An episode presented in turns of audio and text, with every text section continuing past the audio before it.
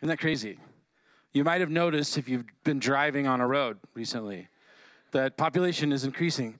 And with that means a lot of people, uh, they need to hear about Jesus. And so I'm just really grateful for all of the, the life giving churches in this, this community. It's not a competition. We're really grateful for all the churches. And today we have a real treat to invite the pastor of Lifegate Church here in Denver, Nirup Alphonse, to come preach in just a moment. He's an awesome guy. He killed it first service. So, as Ryan likes to say, lean in because you want to hear what he has to say. Take notes. He likes that. He also wants you to be loud. So, please be like crazy, wicked loud. Um, Nirup's been uh, founder of this church five, six years ago. The church is thriving, doing absolutely amazing. Uh, he's been married to Hannah for about 12 years. He's got three kids. He has a word from God for us today. And so I'm going to ask you guys to give a warm, hearty South Fellowship welcome to our dear friend Nirup. Nirup, would you come?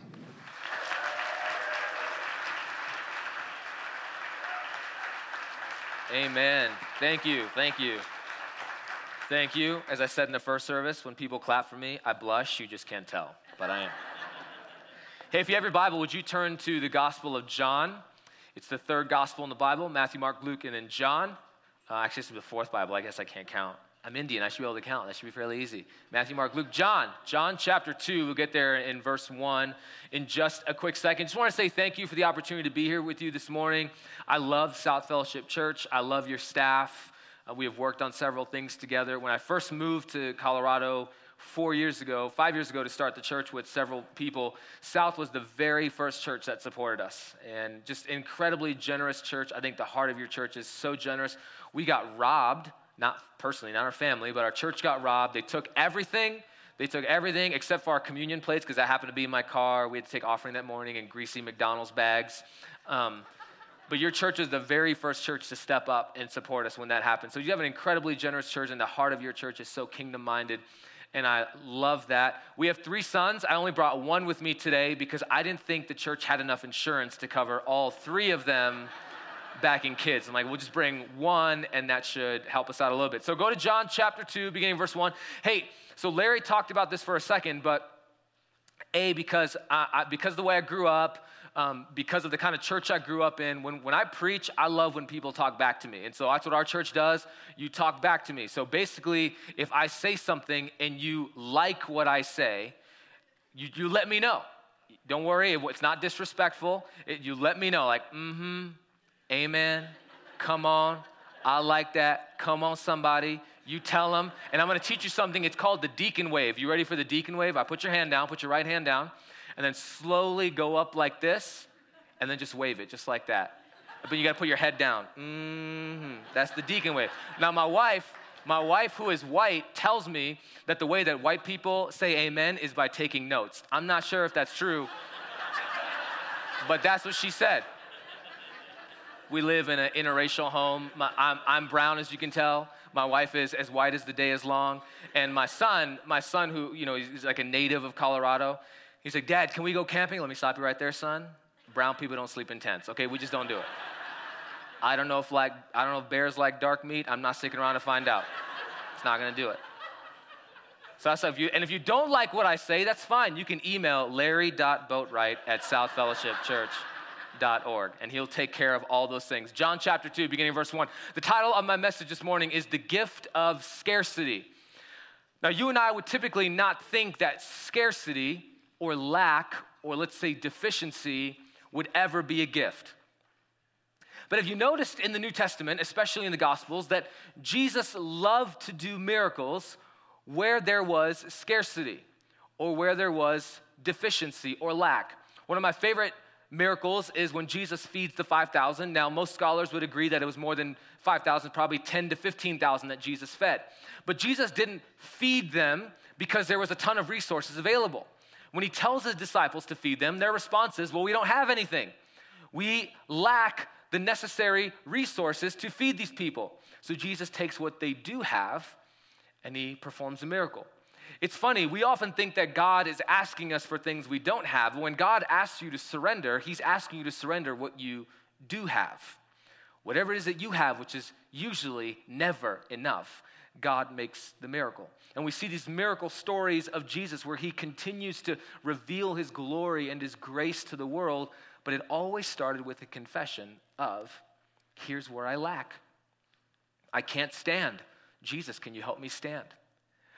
Jesus, I'm sick. I lack health. Can you help me? Jesus, my daughter is sick. My son is sick. There's something that we need. Can you help me? And it's difficult for us because we live in a culture where you're never supposed to show signs of weaknesses. We live in a culture of self hustle, self righteousness, self fulfillment, self sufficiency, self help. If you go to the bookstore, you'll see the biggest section in the bookstore is self help. And I think in many ways those can be helpful, but there's a big difference between self help and Jesus help. See, self help teaches you how to move through fear, Jesus teaches you how to live fearless. And there's a big difference. And so we live in a culture that says, don't ever be weak, don't show signs of weakness. You gotta be strong, you gotta always be on your point, never show any signs that you need anything. And yet, the miracles and the power of Jesus are always present when his people admit, God, we have nothing. We got nothing. And Jesus moves. And my hope today is to look at this story and to show you not just the historical context, but the spiritual significance of what God is doing in your life and what God wants to do in your life. And that I believe God wants to move in your life in some way, in some situation, in some circumstance. I'm not sure what it is, but I'm fully believing that God desires to move in your life this morning. Will you believe with me? Let's look at the story in John chapter 2, beginning in verse 1. This is the story known as the wedding at Cana, or it might be referenced as Jesus turning water into wine. Let me read this for us. On the third day, there was a wedding at Cana in Galilee, and the mother of Jesus was there. Jesus also was invited to the wedding with his disciples. When the wine ran out, the mother of Jesus said to him, They have no wine. And Jesus said to her, Woman, what does this have to do with me? My hour has not yet come. His mother said to the servants, Do whatever he tells you. Verse 6. Now, there were six stones, there were six stone water jars there for the Jewish rites of purification, each holding 20 or 30 gallons. Jesus said to the servants, Fill the jars with water, and they filled them up to the brim. And he said to them, Now draw some water and take it to the master of the feast. So they took it. When the master of the feast tasted the water, now become wine, and did not know where it came from, though the servants who had drawn the water knew, the master of the feast called the bridegroom and said to him, Everyone serves the good wine first. And when the people have drunk freely, then the poor wine. But you have kept the good wine until now. This is the first of his signs Jesus did at Cana in Galilee and manifested his glories, and his disciples believed in him. It's really an incredible story of Jesus showing up and performing a miracle and revealing his glory to the world, to the point where his disciples truly believed this is the Son of God, this is the Messiah. Let's look at the historical context just for a moment and what this story sort of represents. Jesus is invited to a wedding. By Jesus being invited to a wedding with his disciples, it tells us that Jesus probably knew the family of whom this wedding was for. And as they get to this wedding, now, now remember, weddings in the ancient Near East, or much like countries like India today, are, are not just a day affair. Where you kind of show up for the wedding, you eat a little bit, and you leave, and you go home, and that's about it. These weddings would last for days. Days. In fact, I remember growing up, my cousin's wedding was so long, growing when I was growing up in India, it was so long that my brother and I actually left the wedding to go home and watch a movie, came back, and the wedding was still going on. So we left again, played some video games, came back, and the wedding was still going on. I mean, this lasted for days. And this is what they're in. This is not just a, a, sort of a few hour ordeal. This is a festival that the entire community would have been a part of. And something big happened at this particular wedding. The wine ran out. Now, in our day and age, if the wine ran, it's fine. We'll just run over to Costco, run over to Tipsy's, whatever you got to do, get some more wine, fire the caterer, give her a bad Yelp review because she clearly miscalculated how many people are going to come to this event. I heard the other day that Garth Brooks had a concert in the Pepsi Center and they ran out of food. They just miscalculated how much country fans eat. And so they ran out of food. And it's just, it's just sort of a bad catering deal, but not in the ancient Near East. In the ancient Near East, if you ran out of wine, this would bring great shame and humiliation to the family. to the bride, to the groom, and to the entire family. And dishonor on you, dishonor on your cow, dishonor on everybody. Because it was, an, it was a culture of honor and shame. And so, not having wine was a very big deal. In fact, there was an old Hebrew saying that said, Where there is no wine, there is no joy. See, wine represented joy, that this was a, a festivus occasion. This was a joyful occasion, and now there's no wine. What will we do? And so, Mary, the mother of Jesus, steps into Jesus and says, Jesus, we have no wine. Now, it's interesting that the people that the no wine affects the most says, say nothing. We hear nothing of these people, the, the master of the feast, who's responsible for all the catering, the, the bride, the bridegroom, the, the parents of the bride and bridegroom, they don't say anything. I mean, that's who the shame would have affected the most. It wouldn't really have affected Mary, it would have affected them the most, and yet they say nothing. Now, pure conjecture, this is just pure conjecture. I wonder what they're doing. I wonder if they're getting together with the committee, like, oh my gosh, we have to figure this out. Well, you know what? This is what we should do. We should get a committee together and we should get a committee to select the committee who will choose the committee to figure out what to do. That's what we'll do. Let's get a team together. Let's figure out, let's, let's, put our budgets together. Okay, you three run to that town. You figure out if you can get more wine. And they're trying to come up with their own plans. Hey, we're talented enough. We're smart enough. Maybe no one will notice that the wine ran out. Maybe that's what they're thinking. And it's odd that the people who could be most affected say nothing about this. And it's Mary who goes to Jesus and says, Jesus, we have no wine. And I love the response of Jesus where he says, Mother. Now, I don't know about you, but if I ever called my mother, I'm sorry, Jesus says, Woman. Woman. I don't know about you, but if I ever called my mom woman, it would be the last words uttered out of my mouth. there would be no other words. It would, it, it, I would be at my funeral like, he made a mistake. It was, it was a poor choice of words, and he is dead and buried. It says, Woman, what does this have to do with me? Now, when Jesus says the word woman, it sounds as if he's rebuking his mother. It sounds rude almost, but not in their culture. In fact, if you, if you study the New Testament, you'll see the word that Jesus used for Mary was the same word that Jesus uses when he's on the cross, hanging on the cross. He looks at Mary and says, Woman. It, it seems to be a, a word or a title of respect. And then Jesus says, Woman, what does this have to do with me? Now, it's odd that Mary would go to Jesus to figure this problem out. Because after all, Jesus is a carpenter.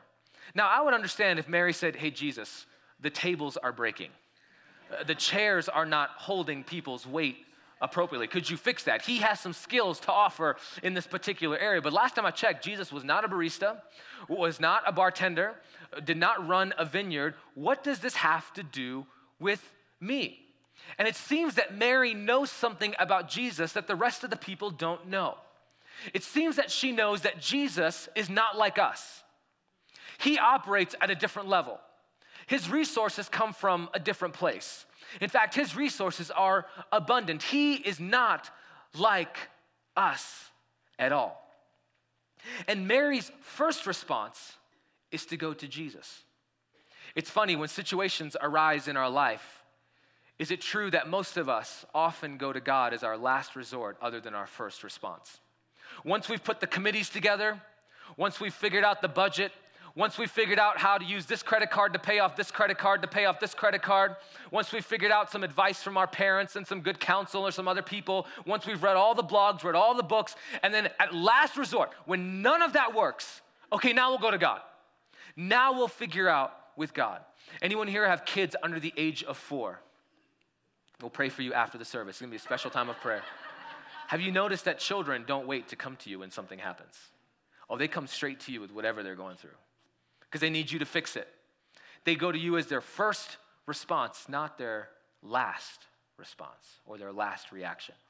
So Mary goes all the way to Jesus. Jesus, we have no wine.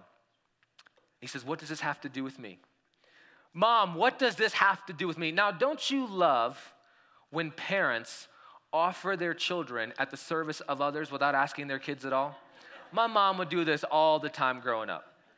Somebody would call the house, my mom would answer, Oh, Betsy, what is going on? Oh, your dishwasher's not broken. Oh, it's broken. What to do? Oh, I said my son, Nirup, go across the street and fix Betsy's dishwasher. Mom, what in our 17 year history makes you think I know anything about that at all? I mean, I don't, I don't know anything about this. My parents are always asking me to do stuff that I have no expertise in. None at all. My dad calls me in one time. He, my dad is visiting me. He comes and he says, Nirup, can you check my email? I'm like, sure, what is it? mpalphonse at multnomah.edu. I'm like, okay. So I have my laptop. Well, where do I go to log in? Click on the mail. Well, I can't do that. That this is my computer. It's set up to my email. In my computer, I click the mail, it shows up. I'm like, yeah, but because it's set up to your email. What this what what's the server? Like Google or Yahoo is like, click the mail button. I'm like, I, I, I, I this is it. And you know that you know when you're so exasperated with your kids or your parents, you don't even have words. You're just like, it's like a special. You're like speaking in tongues, like, like click the mail button. I was like, Dad, I, I can't do it. This is not how it works. I'm trying to explain to my dad. And I'm like, listen, I, I know I look like I'm an IT guy, but I'm not. I didn't even set up the Wi Fi in our house. Hannah did that. I don't know anything about this. And he, and he looks at me and he goes, Mr. Big Shot College guy, get out of here. Can't even check my email. I'm like, what is happening right now? Don't you love when your parents just like, oh, I think my kid could do that? I just a volunteer your kid. And here's Mary just volunteering. Jesus never said, like, oh, hey, by the way, I have the power of heaven on my side. I can do whatever I want. I, I, you want me to do it? I can do it right now. He doesn't offer anything. Mary comes to Jesus. And then Jesus says, My hour has not yet come. What does this have to do with me? My hour has not yet come. Essentially, what Jesus is saying to Mary is, Mother, you have no idea what you're asking. You don't know the price that I will have to pay in order for this to happen. But yet, Jesus, as loving and as kind, as gracious as Jesus is, responds in grace. And he tells the servants, Go fill up these stone water jars with water, and I'll turn them into wine. In fact, scientists would say that there is 300 chemical combinations that have to happen to turn water into wine. That's how powerful God is. He can do 300 chemical combinations like that. So you and I operate in what sociologists call plausibility structures. Plausibility structures is because of the, the dawn of enlightenment and because of empirical evidence and because of science, we believe that things can only happen within a particular box. And as long as we stay in that box, we're comfortable in that box. Science works in this box, mathematics works in the box, biology works in the box, philosophy works in the box. And as long as it stays in the box, I'm okay with life in the box. But God operates outside of the box. God operates outside of our plausibility structures. And I think one of the reasons that we don't see as many miracles in our context, in our Western world, is because we're closed off to the box. We think God only operates here. Now, I'm not against medicine, and no Christian should be. We're not against science, no Christian should be. We're not against philosophy, no Christian should be. But God does not operate in the same sphere that you and I operate in. Last time I checked, the Bible says that Jesus holds the world in the palm of his hands, that he is preeminent over all things, that he is supreme over all things, that he sees all things, knows all things, controls all things, does all things. He works outside of the box. And so he turns water into wine. The master of the feast tastes it, says, This is the best wine that I've ever tasted. And the entire party tastes this new wine, and joy is restored once again. And this was the first sign, the Bible says. The first sign. John records seven signs. This is the first sign where Jesus manifested, which means made known his glory the infinite worth and the beauty and the splendor and the majesty and the wonder of God was seen in this miracle. And it said the disciples came to believe that he, in fact, was the Messiah. It's an incredible story of God working in a powerful way. Now, what exactly is the spiritual? The spiritual reality of what's happening, and the spiritual significance of what's happening here. So let's unpack some of these things in the story that John specifically puts in the story for us. First, this story seems to revolve around a singular problem, which is the problem of wine or the necessity of wine. For the Hebrews, wine represented joy. There was a saying where there is no wine, there is no joy. So wine represented joy. And to have no wine meant there was no joy. And the fact that this party, where people are gathering and they're dancing and they're eating and they're celebrating all of life. They're throwing parades, they're laughing all night, and yet the fact that there is no wine represents the spiritual barrenness of Israel. Oh, they were full of spiritual activity. They had all the laws down, all the rules down, all the behavior down, but had no joy. See, you can do all of the Christian things. You can go to church on time, never miss a Sunday. You can pray all the time. You can give all the time. You can tithe your 5%, which is so funny when people tell me they tithe 5%. I'm like, listen, tithe means tenth. It's odd that you, you just, you, and I'm talking to like 20 year olds at our church. I'm like, that that doesn't make any mathematical sense. Okay, tithe is a 10. That's a different tangent. It's a different sermon for a different day.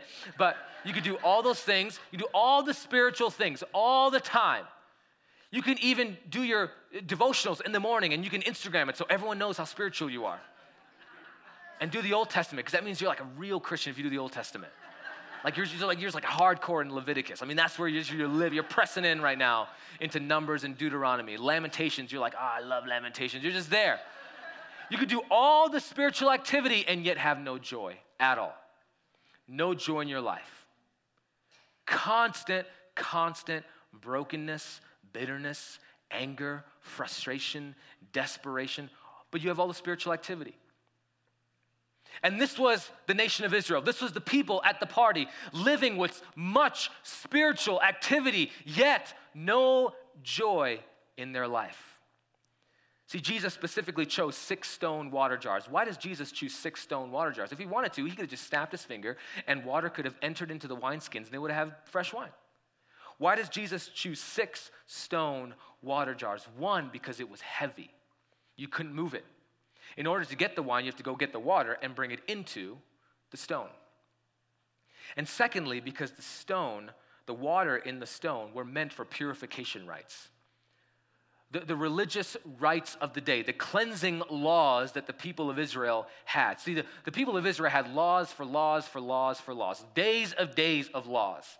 And they couldn't eat or drink until they had purified themselves on the outside before they could actually partake of the presence of God and the presence with others. Now, for the Jewish people, the number seven represents the number of perfection. It's perfect, it's complete. The number six, as in six stone water jars, represents that which is incomplete or imperfect. Now, follow me on this. What Jesus is saying is that the six stone water jars represent the imperfection of the law. And Jesus has come to crush the imperfection of the law and pour in the perfection of new wine, the perfection of his grace, the perfection of his kingdom, the perfection of his promise, the perfection of his presence. The imperfect law was fixed or replaced with the perfect person of Jesus. See, God gave the law to the people, and it was a good thing. It was a good thing. Follow these laws, obey my laws. I will be your God and you will be my people. But because humanity is corrupt because of our sin, because we are at enmity with God, the Bible says, we have corrupted the good things that God has given us. And they turned the law from something that was good into something that was corrupt. And it was actually crippling the people. And their faith was dependent on the ability to follow the law, which they could not do. See, what the law is very good at is showing you and I that we are in need of a Savior. In other words, the law is simply an x ray. You need a Savior because you are broken. If I went to the doctor and I said, Doctor, my, my foot is killing me, I think I broke it. The doctor says, Great, let's take an x ray. Takes an x ray and says, Oh, wait, look, based on the x ray, you have indeed broken your foot. Okay, my foot's broken. What do we do next? We're just gonna take another x ray. And what do we do after that? We're just, we're just gonna look at the x ray. We're just gonna keep looking at the x ray. Well, what would that do? The x ray reveals that I'm broken, but the x ray can't do anything, has no power one bit to actually fix me at all. And what the law does is show you and show me that we are in desperate need of a Savior, that you and I are born at enmity with God. We are enemies of God. That we want our things our way, my way, my time, my thing. And we are born wicked. Now, I argue with a lot of 20 year olds in our church that tell me, like, I think we're born good. If you really believe that, I would pay you to babysit my three kids for one hour. I have three amazing little kids, but not once, not once has my son woken up, any of my kids woken up and said, Father, it is a glorious day to be in your presence. If only I might sit at your feet and serve you today, for you are most worthy to be called my Father. How may I serve you today? Never once has that happened.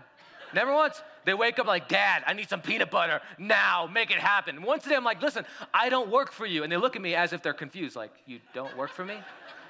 I don't work for you, kid. I don't like I don't work for you. And that's how we often approach God. God, you work for me. Isn't that how this relationship works?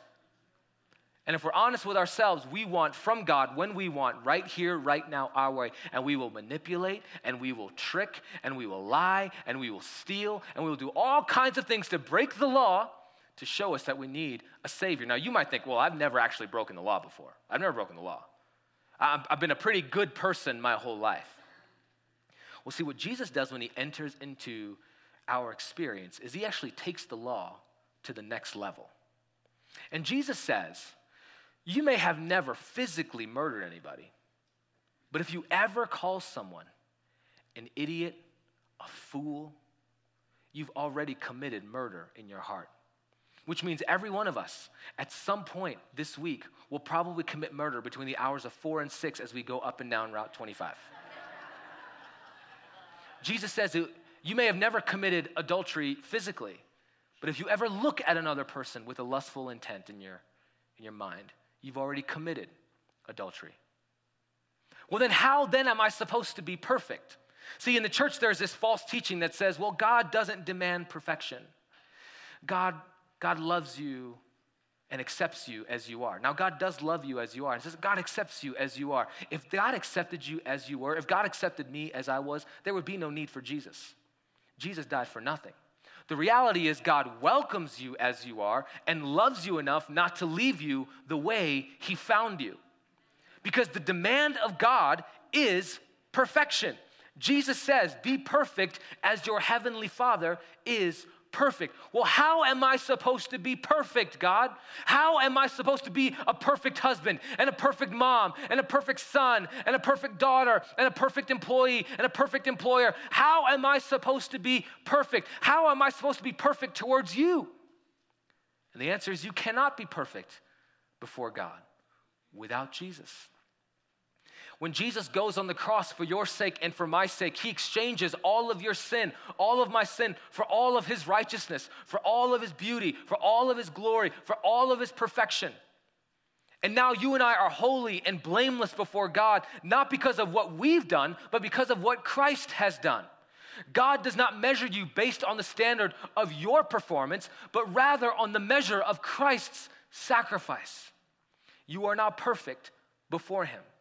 It reminds me of the old song where the last verse says, When he shall come with trumpet sound, oh, may I then in him be found. dressed in his righteousness alone, faultless stand before the throne. When Jesus, when God looks at you, he doesn't see you, he sees his son in you, his perfect, holy, spotless, blameless, pure Son. And Jesus says, I have come to bring the new wine of grace, the new wine of hope, the new wine of joy, the new wine of my kingdom. It's an incredible story of what God desires to do. And he says, My hour has not yet come. And every time in the text we see Jesus mentioning, My hour has not yet come, he's always referencing the cross because when Jesus has to turn new water into wine, he knows it'll cost him his life. Eventually, I'll have to go to the cross to really show you what this new wine is. I love the words of William Barclay. He puts it this way Jesus saw his life not in terms of his wishes, but in terms of God's purpose for himself. He saw his life not against the shifting background of time, but against the steady background of eternity. All through his life, he went steadily toward that hour for which he knew that he had come into this world to bring you grace, to bring you joy, to bring you hope, and to bring you life. because the law is not something that you and I can do. These stones were heavy. The law is heavy, but grace is light and grace is free. Which is why the invitation of the gospel, which is why Jesus says in Matthew 11 28, Come to me, all who are weary and heavy laden, and I will give you rest. Anyone weary and heavy laden in this season of your life, take my yoke upon you and learn from me and find rest for your souls. For my yoke is easy and my burden is light. This is the invitation of the gospel. God is not in the business of modifying your behavior. No, God is in the business of transforming your life with his overflowing grace. And I love this story because it happens in a wedding. Now, I understand the wedding is significant for this family, but, but in, in the scope of eternity, we don't even know this family's name. It wasn't as if it was the first family, it wasn't as if it was the royal family. And we're like, oh my gosh, this is a huge occasion. This is the royal family, and they got to have wine at this party. This is just a, a no name family. We have no idea who these people are. Why does Jesus choose this occasion to have such a powerful miracle? See, I think if we're not on, if we're not careful, we only believe that God operates in the extraordinary, in the big, vast things. Yet it seems that God never wastes an opportunity to display his glory or to demonstrate his grace, even in the ordinary moments of life. That God is the God of the ordinary. God is the God of Mondays and Tuesdays and Wednesdays and Thursdays and Fridays and Saturdays and Sundays. And what I've found in my life is, is not that God is unable, but rather that we are unwilling. God is able to do, the Bible says, immeasurably more than we can ask or imagine. But we are unwilling. No, God, I got a committee that can help me with this.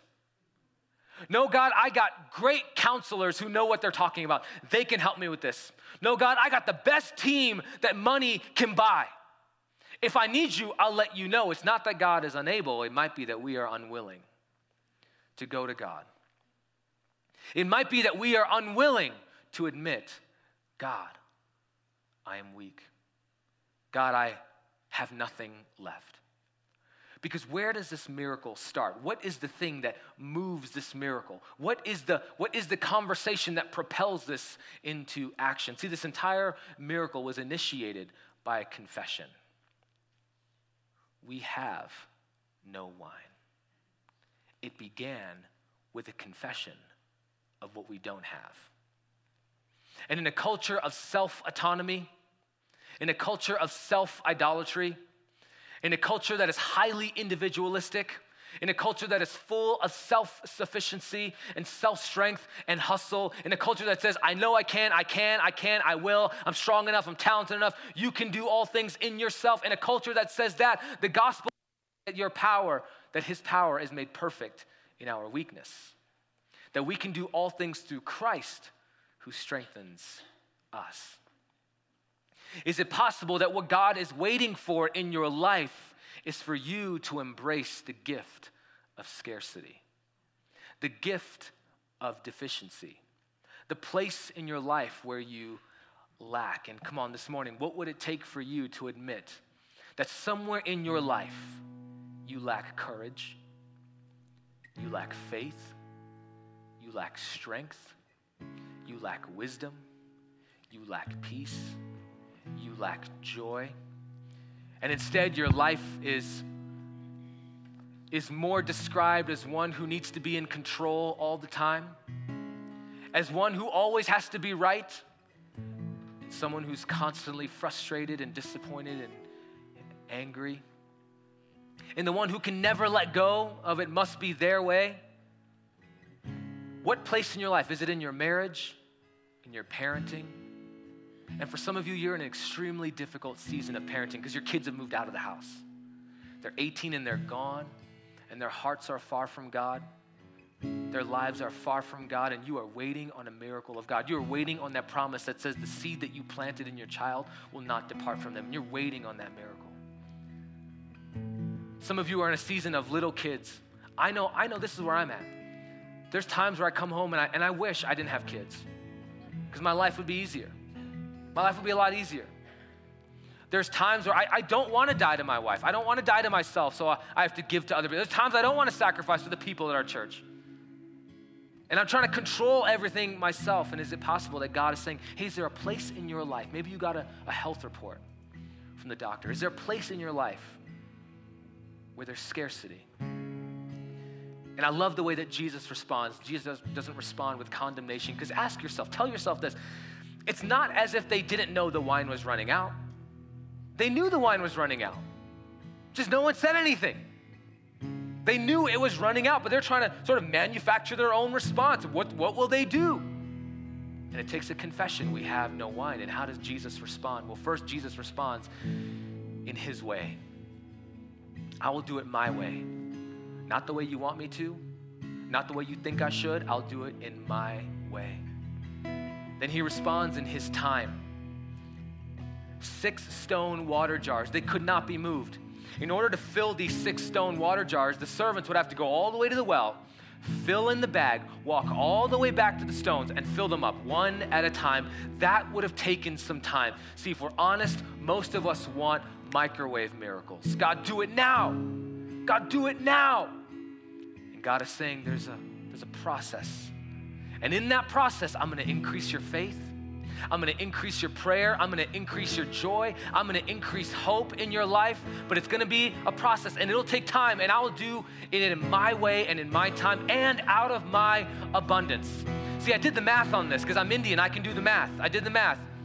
Six stone water jars to fill them up would have been 150 gallons of wine. That is more than enough wine than they needed.